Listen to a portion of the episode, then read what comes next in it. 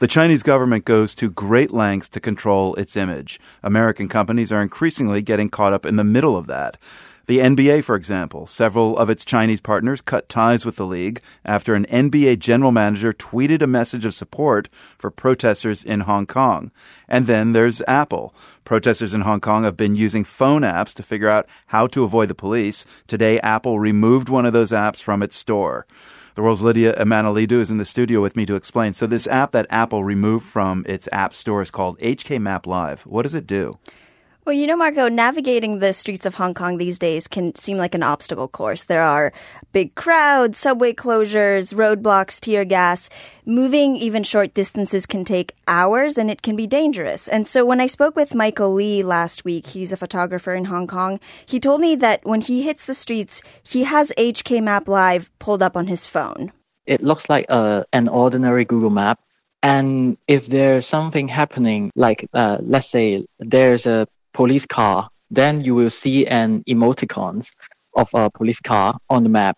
The water droplets emoji means there are water cannons being used in a particular area. And then there's a dog emoji that means there's riot police. Because in Hong Kong, uh, the police are named dogs. This is because the protesters think the, uh, the police are disgusted that's why they call it dogs.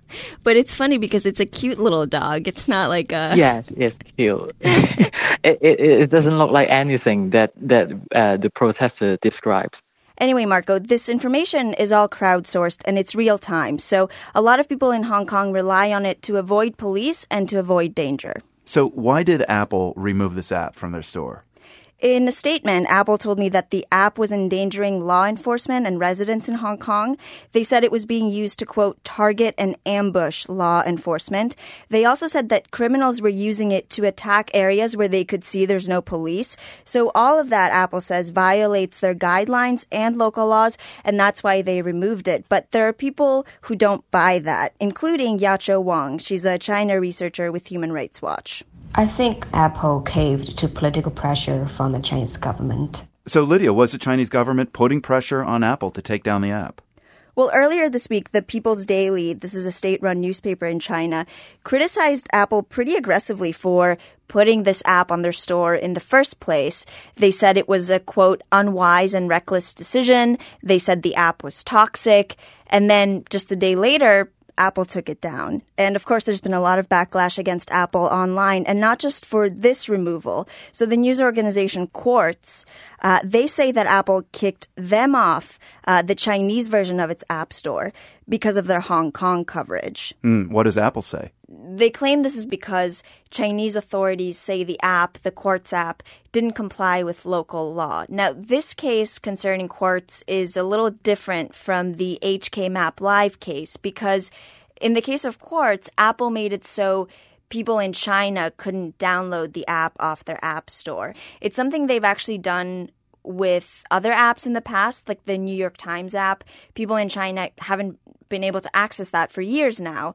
Uh, they've done something similar with VPN apps. These are virtual private network apps that people in China use to bypass restrictions on mm-hmm. the internet.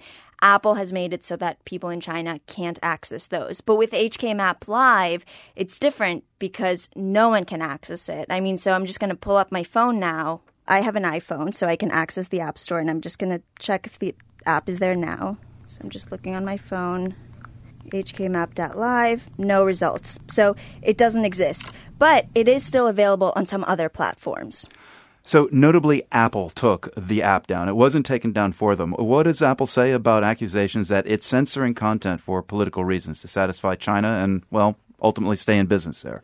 Yeah, I asked them that and they didn't respond. But, you know, as you say, Apple does have a lot to lose if it's not in good standing with the Chinese government. China is Apple's third largest market after the US and Europe. It's also where Apple assembles almost all of its products, but it's not the only American company that's in this situation trying to balance their business interests in China with free speech. So earlier you mentioned the NBA. Mm. There's also the gaming company Activision Blizzard. Uh, you heard of this just a few days ago. They suspended a player, uh, a gamer, who expressed support for um, Hong Kong.